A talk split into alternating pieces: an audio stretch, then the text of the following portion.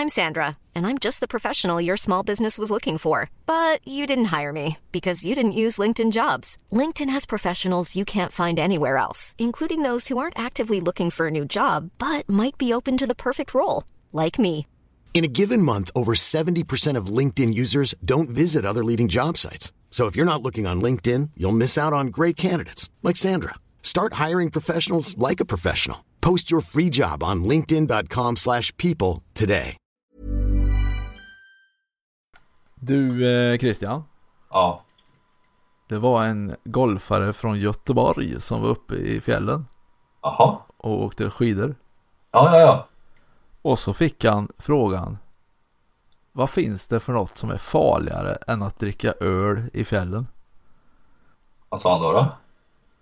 Ja, det är lavin. Varsågoda.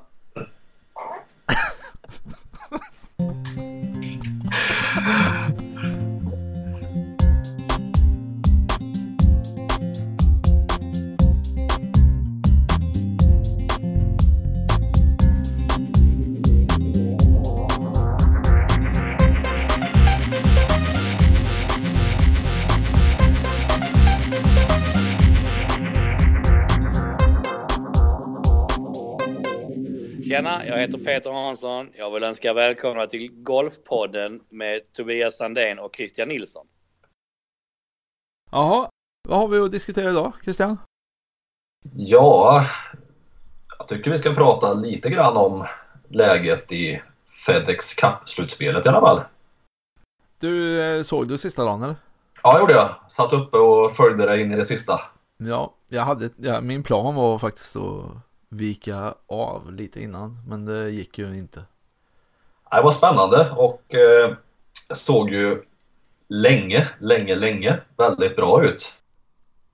En vinst hade ju varit väldigt trevligt men kanske inte i långa loppet är så dumt ändå med två andra platser. Nu kanske inte det är något större bekymmer att vara taggad och på tårna inför nästa deltävling ändå men jag tror han är extra taggad nu med två andra platser och fortfarande inte fått vinsten. Jag tror han kan vara lite extra taggad tack vare det också så att det kanske gynnar honom ändå i fortsättningen. Ja, inte omöjligt. Han ligger just nu fyra alltså. Det gjorde han inför förra veckan också. Det. Ja, okej. Men eh, ja, nej men visst. Eh, han har slagläge. Ja, verkligen och eh, ja, hetast av alla egentligen. Ja, Rick Fowler kanske är i samma hetklass men eh, Dayson Day är inte jätteohet. Men just den här tävlingen gick det inte så bra kanske. ja, jag tror han blev eh, runt 15 plats eller något liknande. Det är jättedåligt det. Så hur ser det ut då? Du som hade ställningen där. Är det dig som leder? Day leder för, nej Day leder. Jaha. Ja, men han är 500 poäng och de här poängen spelar väl mindre roll nu när vi röra oss på så stora tävlingar egentligen. Eh, men han är i alla fall före Speed som är före Fowler som är före Stensson som är före Baba. Det är topp 5. Det är topp 5. Ja. Och Speed har ju anmärkningsvärt spelat rätt dåligt. Ja, han har varit lite off i ett par veckor nu. Det är två missade katter va? Om jag inte är helt Ja. ute och cyklar. Nej, trampa på du. Ja. Så att eh, det är frågan... eh, Du trampar eller? Jag trampar. det är frågan vad, som, eh, vad han kommer att göra i fortsättningen här. Ifall han är lite ur slag och kommer falla bort härifrån toppen. Eller om han eh, vänder på detta. Det känns ju inte som att han är i närheten just nu. Utan Nej, det känns ju som att det är några som är heta för stunden och att det är någon av dem som kommer ta det. ja absolut. Vinner Stensson? Vinner Stensson tror du? Nej, jag tror Dave vinner faktiskt. Gör du va? Ja, vi har ju pratat om Dave vad, sen vi startade i juli. Ja. Så har det känts som att vi har varit säkra på dig. Ja, jag tror Stensson vinner ja. Du tror det alltså? Ja, han är stekhet och flyter det på bara hela vägen på en tävling så är han eh, bäst just nu. Det tycker jag. Så lite flyt och lite bonusputtar som trillar i i avgörande stund. Det är han värd och jag tror han kommer få det någon av veckorna och då det är han som kommer vinna detta. Om vi byter lite spår här bara, hastigt och lustigt. Ja. Du kände kanske själv hur kul det var? vad, vad, vad vill du prata om då? Det måste ju vara Ja. någonting du vill... Ja, det är klart det är. Det är Ja. klart det är. Jag tycker det är lite intressant. Jag såg en eh, liten tråd här på Facebook häromdagen. Oj. Angående hårpipning och luftning av griner och så. Ja, ja. Eh, och så var då huvudspåret att nu är då den tiden då klubbarna eh, luftar grinerna. Men tar fortfarande full grinfri. Ja. Och så vart det en liten tråd och lite debatt kring det här eh, Ja. efteråt. Eh, och det är lite intressant tycker jag det där med hur klubbarna bör göra och ska göra kanske. Nu tänker du på Greenfin? Eller tänker du på hur de ska lufta och hårpipa? Nej, jag tänker pressa. på hur de ska förhålla sig till de som spelar på banan. När det är När det är hålpipat eller när det är underhåll eller när det är dålig kondition i största allmänhet på en golfbana. Förstår dig? Eh, eller grundfråga nummer ett måste ju vara Greenfin som är satt, gäller den vid spel på perfekt kondition? Ja. Är du med hur jag tänker? Ja, jag är med hur du tänker och det är ju väldigt sällan det är perfekt kondition. Det skiljer ju även morgon mot eftermiddag. Till ja. exempel. Ja, precis. Det skiljer Och så vid- och så vidare. och- Ja, det skiljer jättemycket. Jämt. Så vad, vad, vad, ska vi sätta som liksom greenfee nivå på banan? När, när, kostar, när ska det kosta 400 kronor att spela våran bana? Ja, jag tycker när det är en eh, standarddag. Jag tycker till och med om det är skötsel på banan som ingår i, det, i den var, vardagliga skötseln. Men eh, då kommer vi till hårpipning då och så. När det Mm. faktiskt påverkar rätt mycket. Det, det är ju halvroligt att gå omkring och putta på en green som är hårpipad. Ja. Eh, hur ska man agera då som klubbinnehavare, ban, Barnchef. som, som banchef ja, eller som klubb? Ja, vad tycker du? Att, jag vet inte, jag tycker det är skitsvårt. Jag tycker det är helt värdelöst faktiskt att spela en bana som är hårpipad. Till att börja med. Det är ju jättetråkigt. Ja, absolut. Men nu för tiden så tycker jag ändå när det är nyhålpipat så är det inte riktigt som tidigare kanske att det är stora gropar och bollen studsar till höger och vänster huller om buller utan nu för tiden om man gör en hålpipning och kanske gör någon jag vet inte vad detta heter, men någon åtgärd efteråt som jämnar till lite grann eller fyller i hålen eller vad man nu gör så brukar det ändå vara hyfsad rull trots att en hålpipning har skett. Ja. Men visst, det är ju inte lika bra. Det är ju skillnad. Det är ju sämre rull. Absolut. Vad tycker du? Ja, jag, ja, ja, jag tycker att eh, har man, kan man inte erbjuda en bra fullgod kondition så tycker jag att man ska få någon form av kompensation för det. Om man kommer och spelar. Så du, Oavsett vill all... du vill alltid ha en justering av greenfee när banan inte är så bra som den kan vara?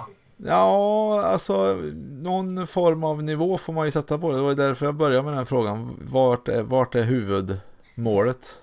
Att ha en bana. Vil, vilken bana är det vi erbjuder för 400 kronor? Ja, och det tror jag är jävligt svårt för att en bana eh, justeras ju hela tiden. Gräset växer ju hela tiden.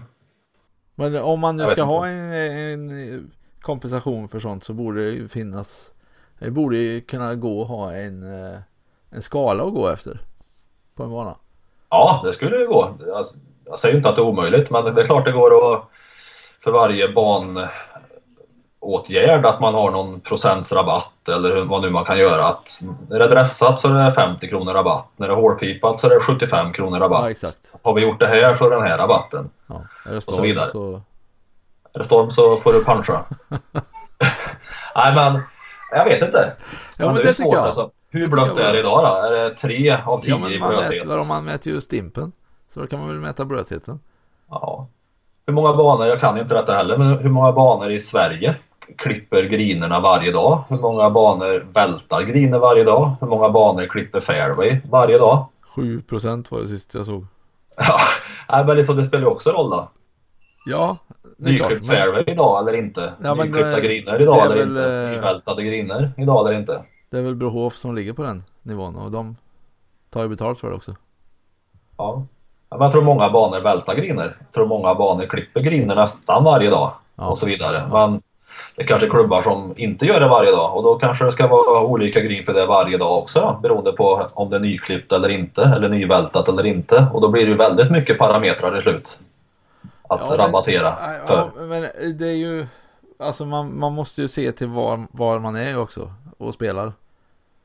För Ja. åker, man till, åker man och spelar För att nämna en, en väldigt trevlig bana i övrigt Kils GK Ja, Så har man kanske inte samma förväntningar på eh, Kvalitet och kondition och så Som om man skulle åka och spela på PGA National eller om man skulle spela på Brohof eller någonting och då menar du att på en mindre klubb med mindre förväntningar med lägre green fee att det kanske inte behöver justeras för där får man acceptera att det kan skifta. Men på en dyr bana där eh, ska det oftare justeras om den inte spelas efter sin högsta nivå. Jag Är det så du tror, tänker? jag tror i alla fall att klagomålen vore fler på Brohof om man inte hade vidtagit någon åtgärd vid en sämre kondition än vad de skulle vara om man spelar på Kil. Ja, det är möjligt. problemet. Ja. Och eh, skillnaden kanske är större också. Ja, bra, då har vi rätt ut det Christian. Jajamän. Du, eh, vi har ju eh, en gäst vi ska prata med. Ja. Jättes, jättebra gäst har vi. ja, det har vi. Han är duktig, han har spelat Ryder Cup två gånger. Han har eh, spelat in jätte, jätte, jättemycket pengar på Europatouren. Jajamän. Och han heter Peter Hansson. Och han kommer från Skåne. Ja, det gör han.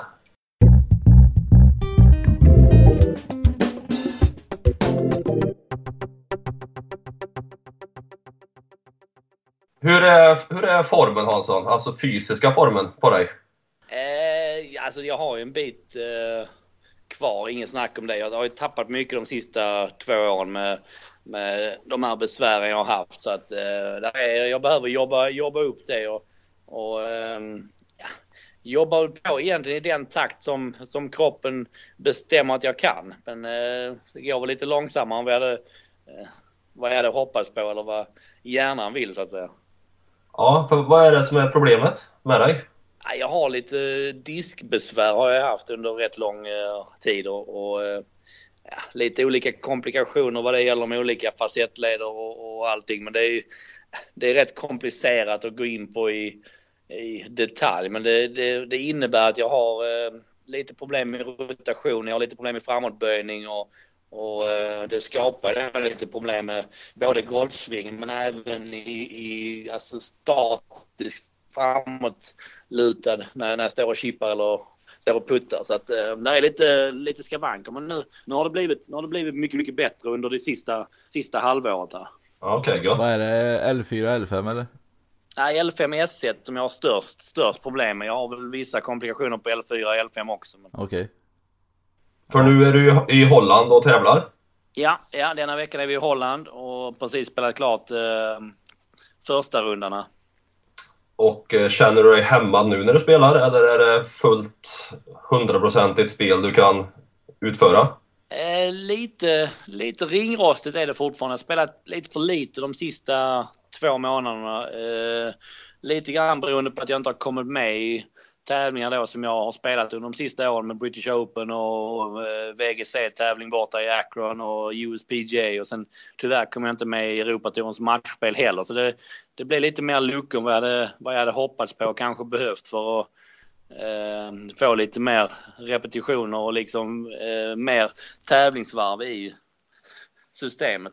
Mm. Har du kunnat träna fullt ut då? Att, eh, där kan du lägga krut? Är det bara tävlingar som har blivit lite färre än vad du hoppas eller hur ser det ut? Ja, trä, träningen har gått rätt så bra eh, och det hade bara, jag hade en liten tillbakagång i, i Skottland där jag var eh, tvungen att dra mig ur och sen, sen tog jag det lugnt i några dagar då men eh, kom, kom ganska snabbt tillbaka igen och kunde så att säga köra på ganska bra men, eh, men jag behöver, i och med att jag har spelat så otroligt lite tävlingsgolf de sista två åren så, så är det det jag behöver. Jag behöver eh, tävlingsnärvaron, liksom skarpheten i, eh, i det. Så det, därför är det viktigt liksom att kämpa sig igenom varje vecka och försöka klara katter och, och um, tyckte ändå jag såg lite positiva signaler i maj, juni efter jag satte igång då efter den här långa, långa upp, uppehållet jag hade. Eh, och, och, det var när jag fick spela en tre, fyra veckor på sträck och, och eh, liksom kom in i match, matchrutinen igen och, och eh, körde på. Då blev det några ja, topp 10 i Tyskland och hyfsat spel i Sverige och någon annan bra, bra placering där. Så att, eh, jag, jag, behöver, jag behöver veckor och liksom komma igång igen. Ja, hur ser det ut nu då efter Holland? Vad kommer det bli då? då?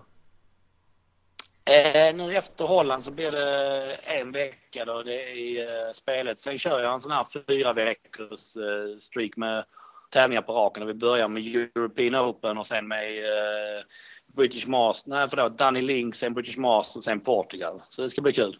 Ja, gött, då kommer det komma igång stenhårt ju. Ja precis, så det är det jag, det är det jag behöver. Det ska bli, eh, ska bli himla eh, bra att få de här fyra veckorna på sträck. För vart har du kategori och ranking nu i och med att du har varit borta där som sagt och tappat lite status kanske. Men eh, är det Europatoren som du har ranking ja, på? Det finns en, ja Europatouren har jag ju en eh, ganska så bra kategori och det är ju, det finns en, en, eh, en kategori som heter eh, topp 40 på totala inspelade prispengar karriärsmässigt. Och där ligger jag väl en 25 så att så länge man är innanför de 40 bästa där så, så har man liksom en spelrätt. Okej. Okay. Men på USA-touren har du ingen spelrätt för tillfället? Nej, jag, eh, jag har ingen spelrätt där. Jag blev erbjuden att spela eh, rätt många tävlingar under året. Eh, framförallt under, under sommaren här och, och komma över. Men, men valde att fokusera på Europatourspel. Och i och med att vi spenderar sommarna i alla fall i Sverige så, mm. så passar det bättre. Och det är, det är alltid svårt att planera när man, när man får sena invites eller um, sådär. Så det är, det är lättare att kunna, kunna planera. Även som jag sa, sommaren blev kanske inte riktigt som, som jag hade hoppats på med att eh, uh, blev några extra luckor i alla fall. Så hur ser du på framtiden nu då? Liksom, jag vet att eh, för ett tag sedan, så antingen var det från dig jag hörde det eller så var det någonstans jag läste det, men då har jag i alla fall fått för mig att OS är någonting som du har siktat på. Och jag har till och med hört någonstans att OS kanske kommer bli din sista grej som proffsgolfare. Ja precis, vi gick ut med det och, det, det, var lite grann med satsningen som, som jag har gjort borta i USA med, med flytten dit och, och dra över hela familjen där. Så sa att jag vill gärna eh, liksom satsa 100% på golfen och, och, och, försöka ta en plats i OS 2016. Ehm, och sen efter det eh, kanske trappa ner och, och flytta tillbaka igen.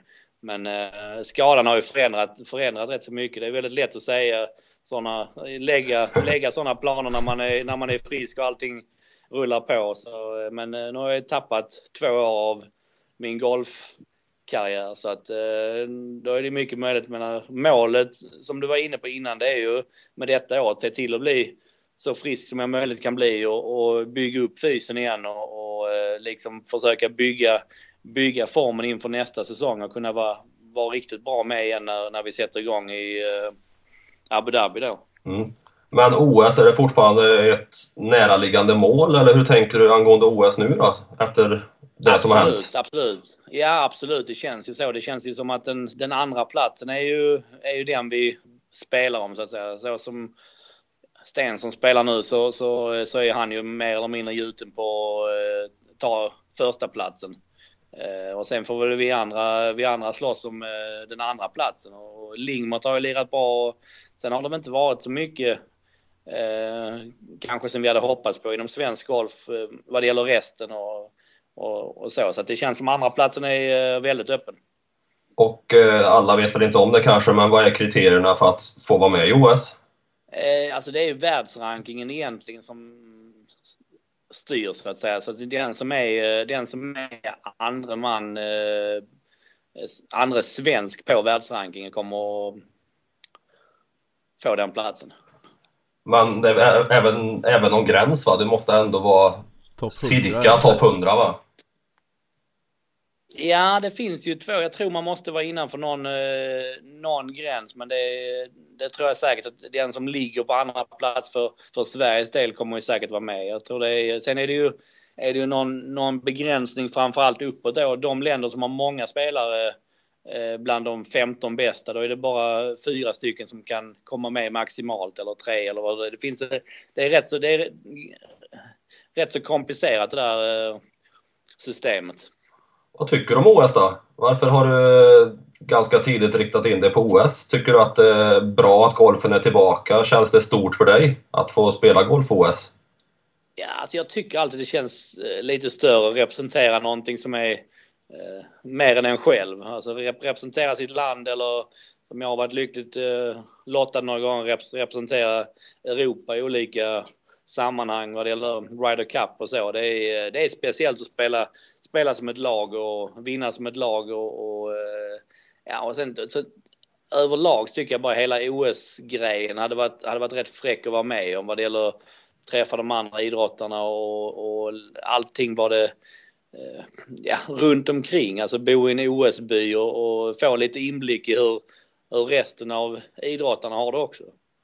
Jag tycker du skulle bli en bra fanbärare. Ja, eller hur? Ja. Ståt, ståtlig och fin i första led.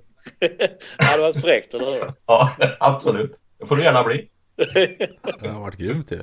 Ja. Men du, när vi ändå är inne på det, eh, Ryder Cup. Mm. Vi, eh, för du har ju varit med två gånger. Ja, stämmer. Vilken eh, har du bäst minnen ifrån? Ja, de var speciella båda två egentligen, men, eh, men givetvis Medina var ju, var ju häftig. Så som vi kom tillbaka och var uträknade och, och hade ingen chans sista dagen var det många som eh, tyckte då. Så den var ju, den var ju speciell på, på det sättet. Eh, sen tyckte jag ändå att Wales var var häftig eh, med tanke på att det var min första Ryder Cup och man spelar på hemmaplan. Eh, så det var rätt många intryck, det var mycket nytt att eh, ta in så att säga. Och, och, när man sitter där det här lagrummen och, och går igenom vem som ska spela med vem och, och sådär. Första gången sitter man gärna lite, lite längre bak i klassrummet och, och lyssnar och lär och dessutom kvalificerar jag mig som en av de sista till eh, Wales då. Ja. Och det blir, får man ju ta en lite mer eh, baksätesroll. Eh, upplägget var ju rätt mycket annorlunda Eh, till Medina där jag kanske kom in som en av de bättre spelarna och hade spelat väldigt bra under 2012 och dessutom vunnit i, här i Holland faktiskt bara någon vecka innan och, och var ju väldigt bra spel, spelform och då, då är det klart, då, då, får man ju mer plats. Sen, sen eh, blev det inte att jag fick spela så mycket, vilket var kanske en personlig besvikelse, men det går ganska fort över när äh, laget vinner. Ja. 2010 i Wales där, första Ryder Cupen. Ja, 2010 i Wales. Ja. Vil vilken var första spelformen du var ute i då? Vilken var din första Ryder Cup-match? Eh, det var eh, mot eh, Tiger och Steve Stricker. Jag var, spelade med Miguel Angel där så att, eh, det var rätt så häftigt och, och det slumpade sig så, eller slumpade sig, eller slumpade sig, men när vi gick igenom hålen där och Forstam-biten så, så blev det att jag skulle sluta på ettan mot Tiger då. Så det, det, var, en, det var en häftig upplevelse. För jag har hört lite berättelser från första tio och så vidare från ja, spelare som har peggat upp på sin första Ryder Cup på första tee. Ja, och många... man, är så, man är inte så kaxig. Inte? Nej, för jag har hört att många är nöjda med att bara kunna pegga bollen.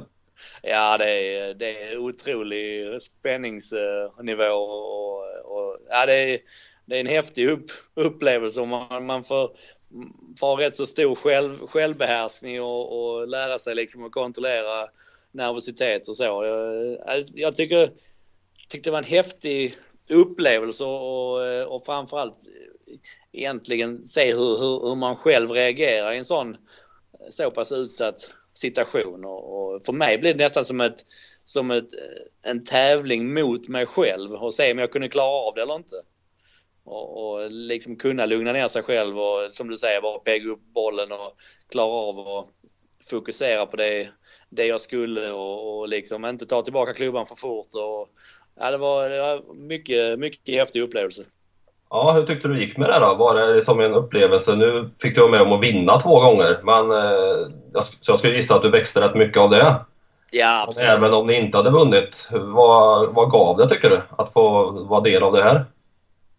Nej, men det är en otrolig upplevelse. Alltså just hela, hela, hela veckan där är det så mycket intryck och, och lite grann som jag var inne på med OS, även om vi lever och, och dör för själva matcherna så är det så mycket grejer runt omkring kring som händer med, med invigningar och, och hela den här eh, laggemenskapen som, som man inte har en normal vecka. Och, och, eh, och det tycker jag är fan, det, det ger så mycket mer när man kan när man kan pusha varandra och ibland kanske man behöver bli ja, pushad själv. Så att, eh, det, hela den här gruppdynamiken är, är jäkligt häftig. Det snackas ju mycket om att Europa har så bra sammanhållning, USA kanske lite sämre och att Europa vinner många Ryder Cup tack vare bra sammanhållning. Ja, det tror jag stämmer. Vilka, vilka i laget då? Det, kan, det var ju lite olika spelare givetvis, men vilka tycker du är viktiga kuggar i Europalaget då? Vilka är det som eh, tar plats? Vilka är det som gör att det blir bra stämning? Jag tror det är lite olika, olika spelare som håller i pinnen liksom så att säga, takt, eh, taktpinnen eller vad, vad, vad man säger, som går in och tar plats och, och eh, lite grann och, och, så. Båda matcherna som jag har varit med i så har Westwood varit en väldigt stor ledarprofil. Eh, förutom då kaptenerna som givetvis har ett stort ansvar också och försöker hålla ihop gänget där. Men Westwood är en, eh, han är auktoritär och, och när han säger någonting så lyssnar alla alla liksom och, och håller ihop gruppen jäkligt bra. Eh, och även Garcia på Medina då som var min andra, han var tyvärr inte med under första, eh, kvalificerade sig inte till, till Wales. Men eh, andra gången, han, han sprider mycket glädje och också skri, sprider bra energi ja. eh, i laget. Så det är, eh, de, de, de, de upplevde det som väldigt viktiga. Vilka av coacherna då tyckte du var bäst? Ja, Monty var väldigt, väldigt bra framförallt eh, hela vägen upp till Ryder Cup.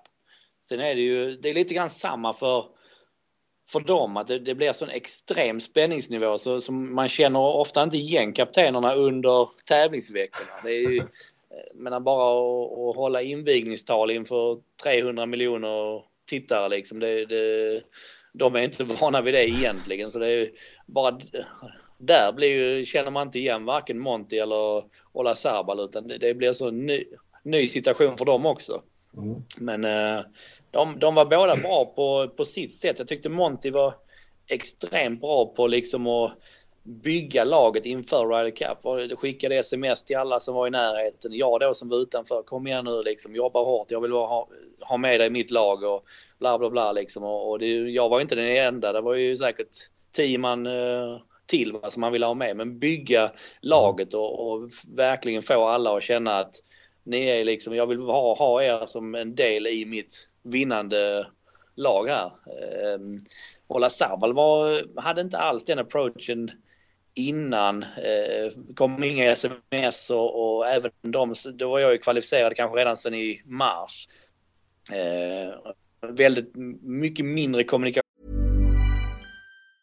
Cool fact a crocodile can't stick out its tongue. Also, you can get health insurance for a month or just under a year in some states. United Healthcare short term insurance plans, underwritten by Golden Rule Insurance Company, offer flexible, budget friendly coverage for you. Learn more at uh1.com. I'm Sandra, and I'm just the professional your small business was looking for. But you didn't hire me because you didn't use LinkedIn jobs. LinkedIn has professionals you can't find anywhere else, including those who aren't actively looking for a new job but might be open to the perfect role, like me.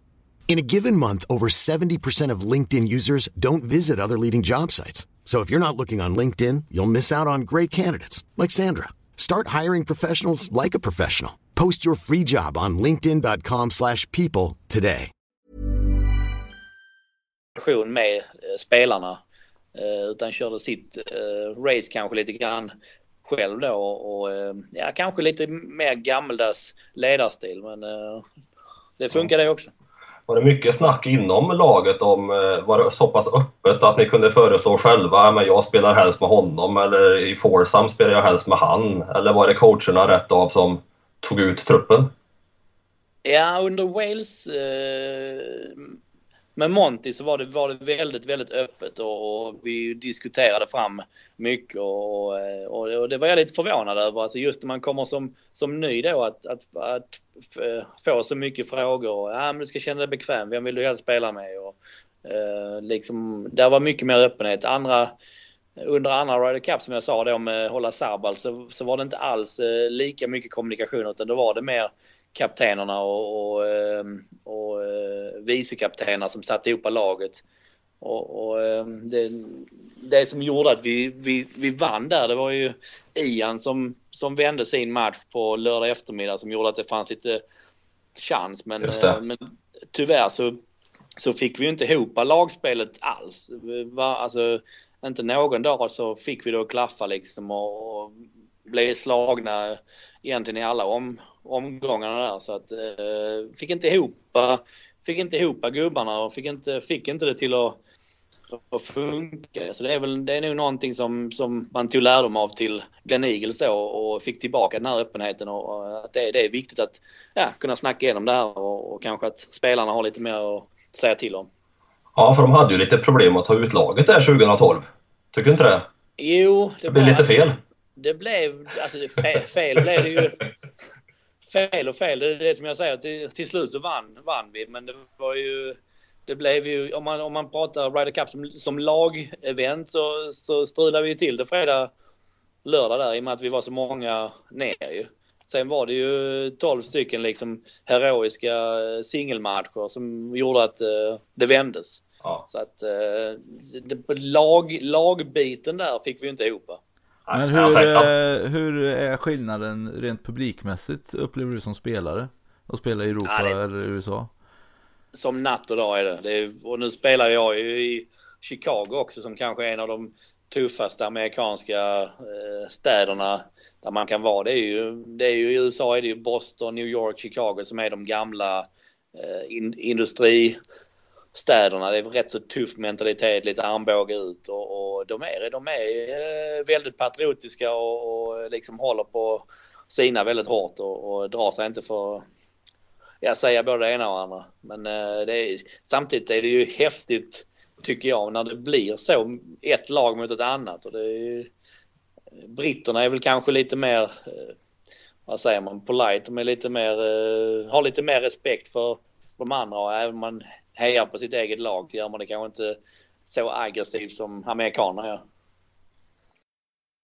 Trots att ni vann då 2012 var du på något sätt besviken. Jag som eh, följde detta och ville ju se dig spela på Ryder Cup tyckte du fick spela lite lite 2012 ändå.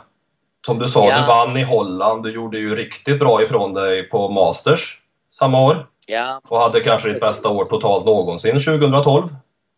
Eller? Ja, precis. Nej, jag hade nog förhoppning om att uh, spela rätt så mycket mer. Och, och, även när vi var i Chicago så på inspelsvarven och som du sa då att liksom var i väldigt bra form när jag kom dit. Och, och även när vi spelade in så kommer jag ihåg att jag sköt eh, 10 under par på tisdag när vi uh, spelade in. Och, och sen inte, inte få uh, vara med i så många matcher utan fick jag spela med Paul Laurie och vi fick inte till det riktigt i eh, första matchen där när vi spelade, spelade bästboll då på eftermiddagen.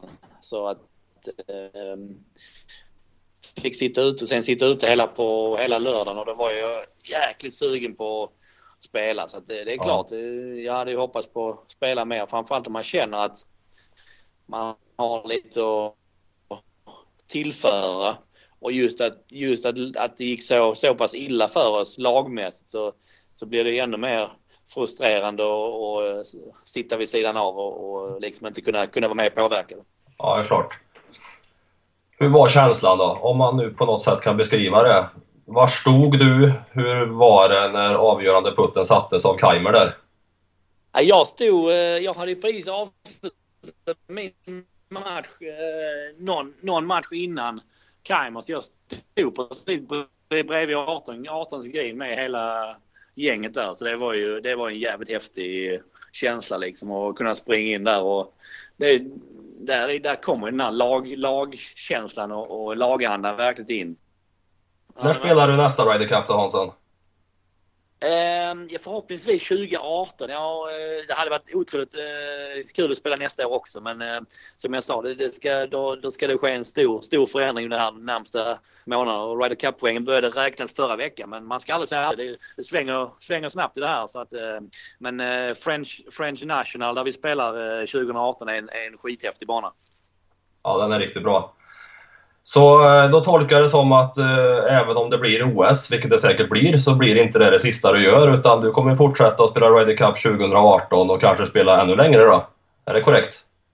Ja, jag hoppas, jag hoppas på det. Det är, det är kroppen lite grann som får eh, bestämma hur lång eh, denna karriären blir. Men, eh, men jag är väldigt förhoppningsfull om att eh, jag ska få ordning på det här och, och komma tillbaka i minst lika bra form som jag var 2012. Ja, jag måste kolla läget lite. Alltså, jag vet ju inte riktigt vilka intressen som lever kvar Hansson hos dig. Men eh, hur är det med bil och rallyintressen nu för tiden? Ja, jo, det, det ligger kvar. Jag, eh, det har blivit lite mindre rallyintresse men lite mer eh, banåkningsintresse. Eh, så eh, jag har lite, jag har någon, någon bil som jag kan ta ut och rasta ibland. Kör du ovaler i USA eller vart kör du då? Nej, vi kör lite grann på Sebring och, och eh, med de här lite mer europeiska eh, banor där. Men eh, det, blir, det blir väl en två, tre helger per, ja, per år. Så det, det blir inte mycket. Men ingen rally i bokskogarna? Nej, dåligt med det, det nu. Det är dåligt? Ja, lite, ja, lite mer av det. Framförallt nu när jag snackar med lite eh, Värmlandsgrabbar så eh, skulle man ju öva mer på det.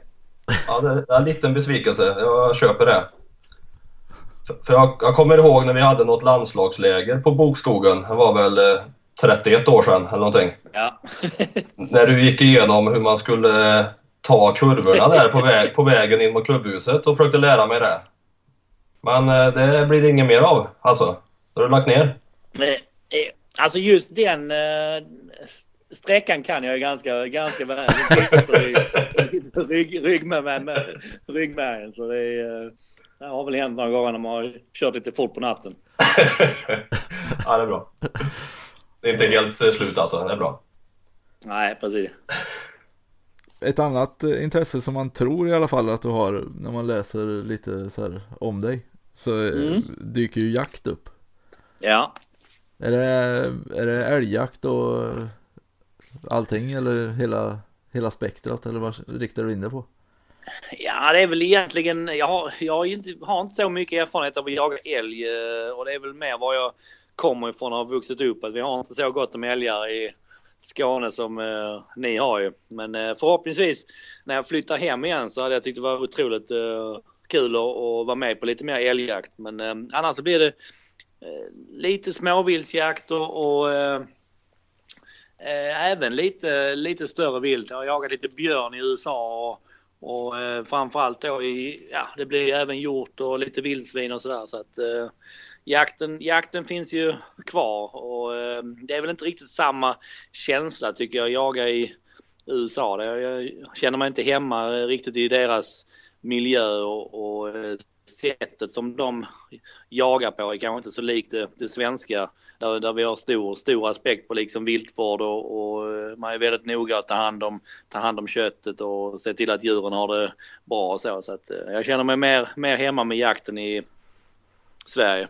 Ja, vart, vart jagar du i USA när du är där?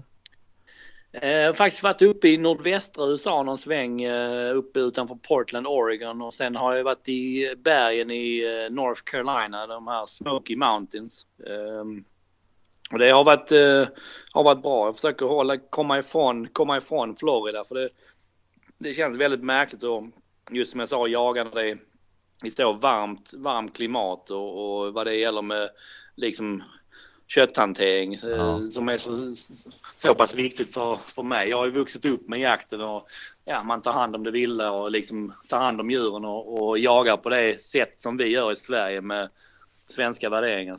Ja. Jag vet inte om du har missat, eh, om du har varit i USA för mycket, så du har missat hela debatten kring eh, Det här lyx, lyxjakten som har varit i Sydafrika. Jo, med precis. Och det är, ja, jag har läst om eh, lejonjakten där och, Ja. och allt vad det är. Och det är, det är, alltså det är, himla, det är himla laddat liksom. Jag, jag, det som jag brukar säga att det, det är svårt för människor att sätta sig in i och förstå sig på jakt om man inte har vuxit upp med det. Ja. Eh, skulle jag prata med eh, folk ute från Värmlandsskogarna som, som eh, jagar rådjur och, och liksom jagar älg med hund och har det, kommer vi in på det här sambandet i, i, igen och, och liksom gemenskapen man har i jaktlagen och man delar på köttet och man ser till att djuren har det bra även om det är kallt på vintrarna och stödutfodrar och, och sådär. Så det är själva själva jaktskottet som då blir så debattladdat när man pratar mycket jakt med människor från storstadsregioner. Det är, det är, ja, jag brukar försöka inte blanda mig i för mycket i det. Ja, det är, det är klokt. Tror jag. Ja, jag vet inte. Det är svårt att, svårt att vinna. Jag brukar säga jag har, jag har lika lite eh, kunskap om det, hur det funkar på eh, Stureplan på natten som, eh, som många människor hur det funkar ute i skogen. Så. Ja. Ja. Jag, jag gick in Hansson på Wikipedia och läste om dig förut. Jaha, stod det något bra? Här står att du väger 85 kilo. Ja, det är kanske lite gammal information. kan vara några kilo mer. Jag är nog upp, eh, upp närmare 100 eh, snåret nu. Ja. Nej, för det, det stämde nog i övrigt, men det, det kändes tveksam. Ja, jo precis. Ja, det var nog på den. Det är nog en 20 år sedan. Nej, 15 kanske. ja, det är bra. Eh, Vi hade ju Hedblom med förra podden. Han ställde en fråga till dig, Jan. Okej. Hur löd den, Sandén? Den löd helt enkelt. Han undrar ditt bästa putttips. Han har ju Mitt- som bekant eh, lång putter och måste göra sig av med den snart. Han har puttgips. Ja. Sa han det, det eller? Nej, det är du som säger det. Ja, det är bra. Jo, jag har sett, sett Hel, Helblom eh, putta med en kort putter. Det är inte vackert. Nej, vad är tipset? Nej, Alltså det är, det är svårt att ge ett bra putttips men om man vill bli om man vill bli väldigt, väldigt bra på att sänka puttar innanför två meter Det vill Hedblom. mm, så vill man, ska, man, ska man öva på två stycken saker, ska jag berätta för honom. Ja. Var väldigt, väldigt noga med att träna mycket sikte, vilket många inte gör när man eh, tränar puttning.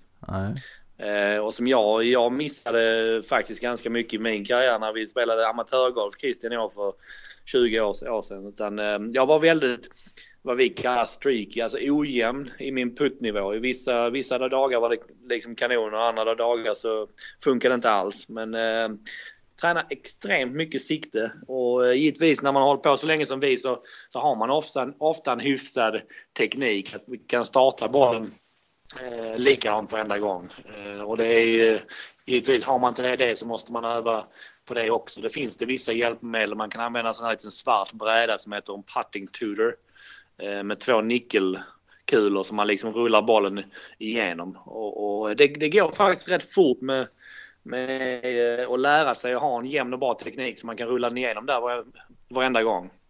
Eh, och Tränar man då mycket sikte i kombination med det här så kommer man bli fantastiskt duktig på att sänka nästan allting innanför två meter.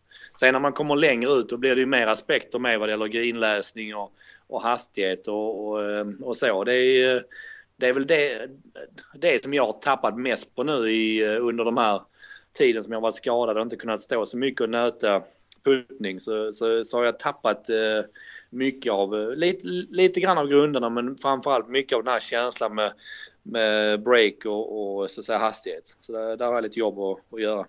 För du körde ju väldigt mycket putt-tester tidigare i alla fall. Det gör du säkert fortfarande.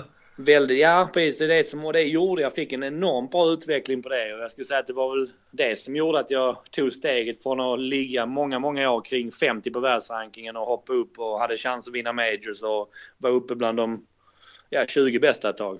Mm. Så det, det gav utdelning. För jag tycker alltid du har varit en otroligt bra ballstriker. Ja. 10 till green, alltid väldigt bra. Ja, Sen det- kanske det har varit lite upp och ner med puttningen just, men när den har klaffat så har det varit en världsspelare.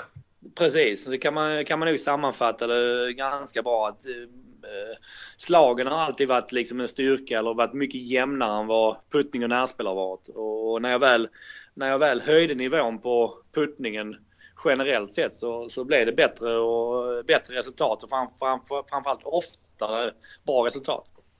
Vad var din grej då? Alltså, vilken del av puttningen var det som eh, behövde funka för dig? Var det lin, linjeläsning du tyckte var svårast eller var det längd eller var det bollstart?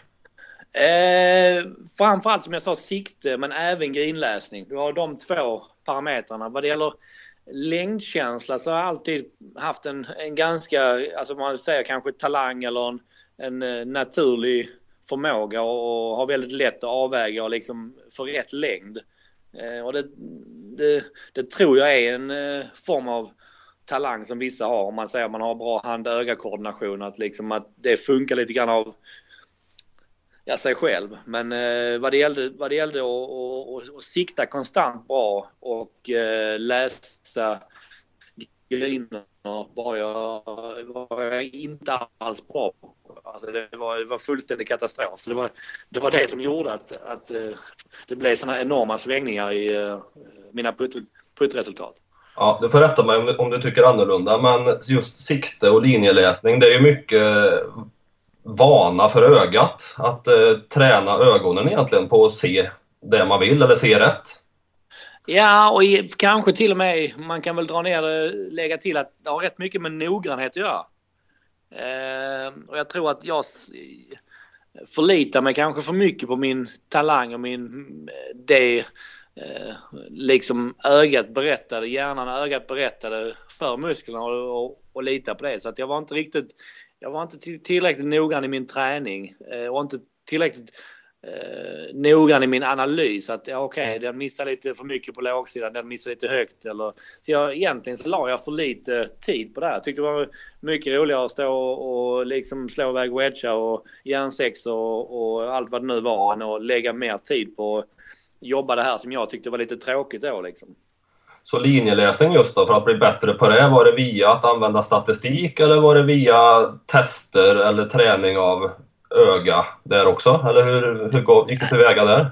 Egentligen bara för mig att kunna mäta det. Eh, för att det var, för, för mig var linjeläsning väldigt diffust. Det var egentligen eh, jag visste inte om, om jag startade bollen högt nog eller lågt nog eller om jag hade läst fel. Utan eh, jag blandade ihop liksom två, tre olika processer och sen visste jag inte riktigt vad det var som gick fel, vad det var som gjorde att bollen inte gick i. Det är mycket lättare Um, när man skyller på sig själv och du missar lågt så är det lätt att säga att oh, den där drog jag eller den där pushar jag.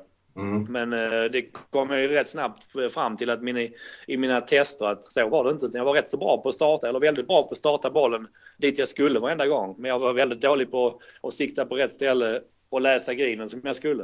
Mm.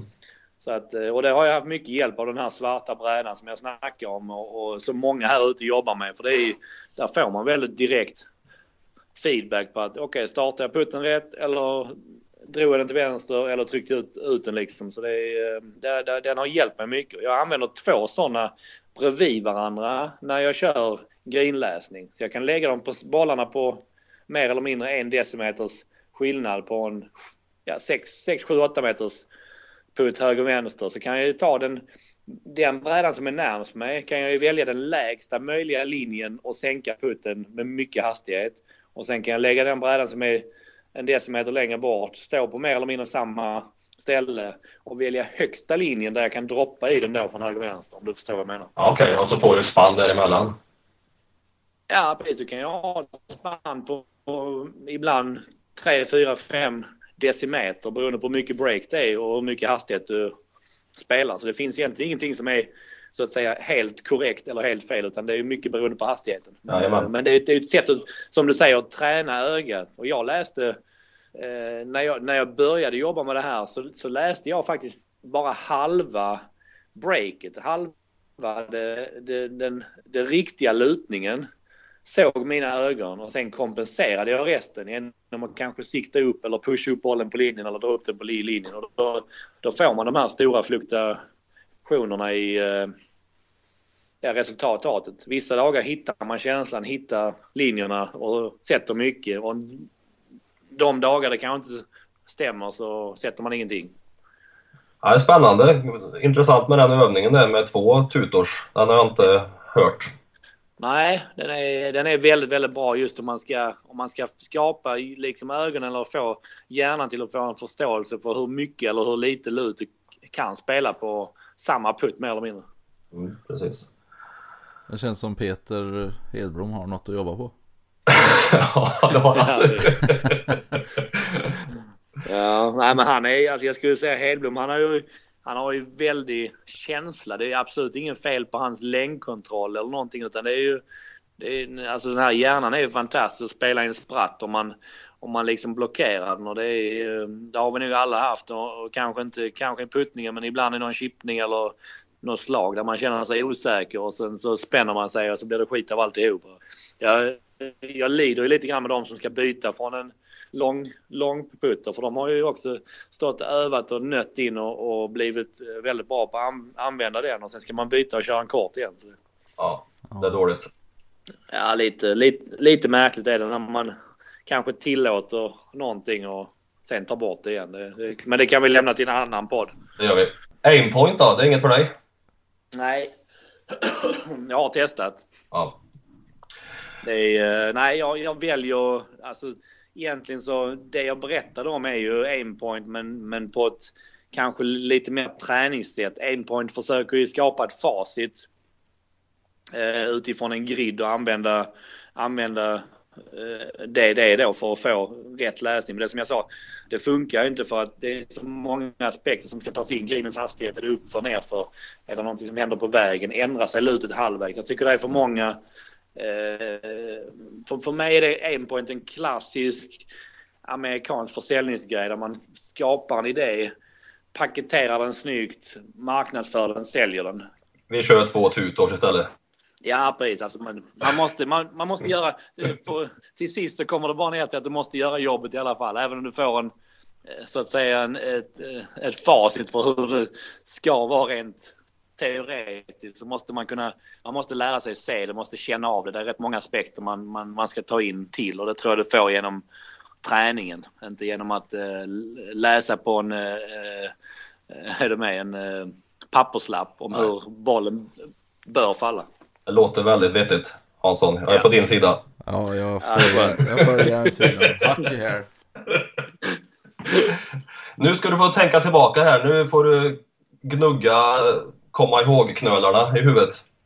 Oj. Samma läger kan det varit när du drog eh, kurvtagningsreglerna på vägen in till bokskogen. Ja. Som vi spelade in med landslaget, vad kan det kallas då? Inspirations eller framgångsfilmer. Vi fick sänka fullt med slag.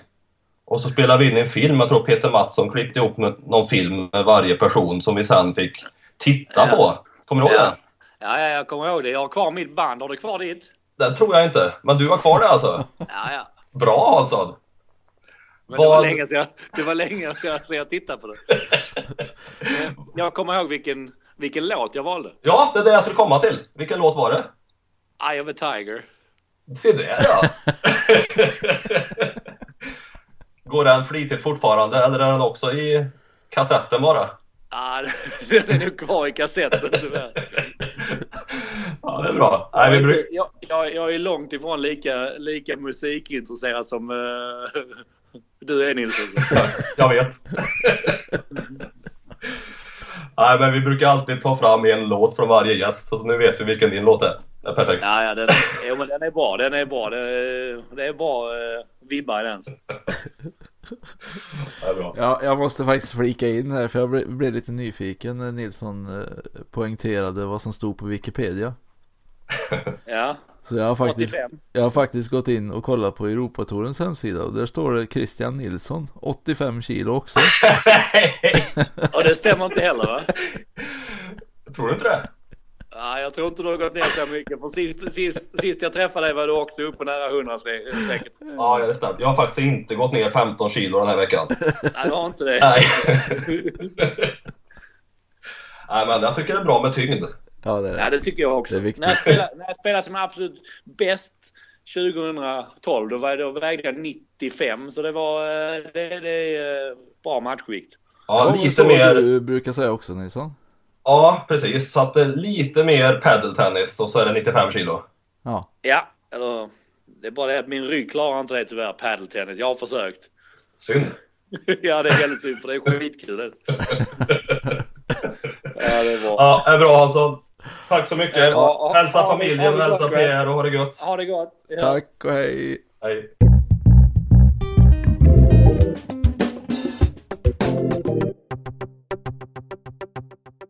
Eh, vi tackar Peter Hansson för det samtalet.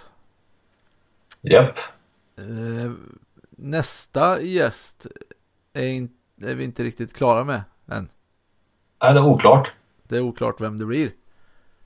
Så vi kommer eh, här under nästa vecka förmodligen eh, lägga upp på Facebook vem som kommer vara nästa avsnittsgäst. Och eh, vi vill gärna ha då också lite frågor från er lyssnare som vi kan ställa till den gästen. Så håll utkik på Facebook, säger vi. Och det vill vi också ha frågorna eller? De vill vi ha på Facebook. Ja, det får vi. Där tar vi det, tar vi där. Det vi. Vi kan starta en tråd, Ja, gör vi. en frågetråd. Ja. Annars tänkte jag faktiskt gå och ta ett gäng halstabletter här nu. Ja, Och- Och lite vatten och kanske till och med något mer.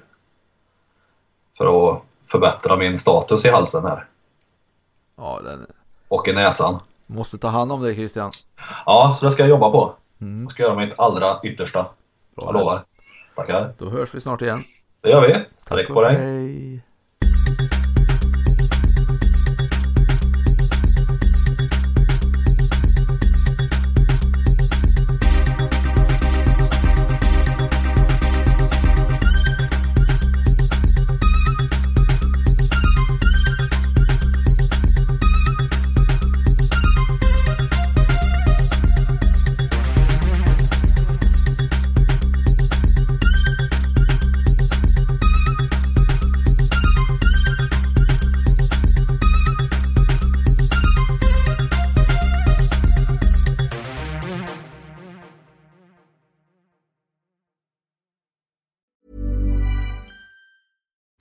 Deserves the best, and there's no better place to shop for Mother's Day than Whole Foods Market. They're your destination for unbeatable savings, from premium gifts to show-stopping flowers and irresistible desserts. Start by saving 33% with Prime on all body care and candles. Then get a 15-stem bunch of tulips for just $9.99 each with Prime. Round out Mom's menu with festive rosé, irresistible berry chantilly cake, and more special treats. Come celebrate Mother's Day at Whole Foods Market.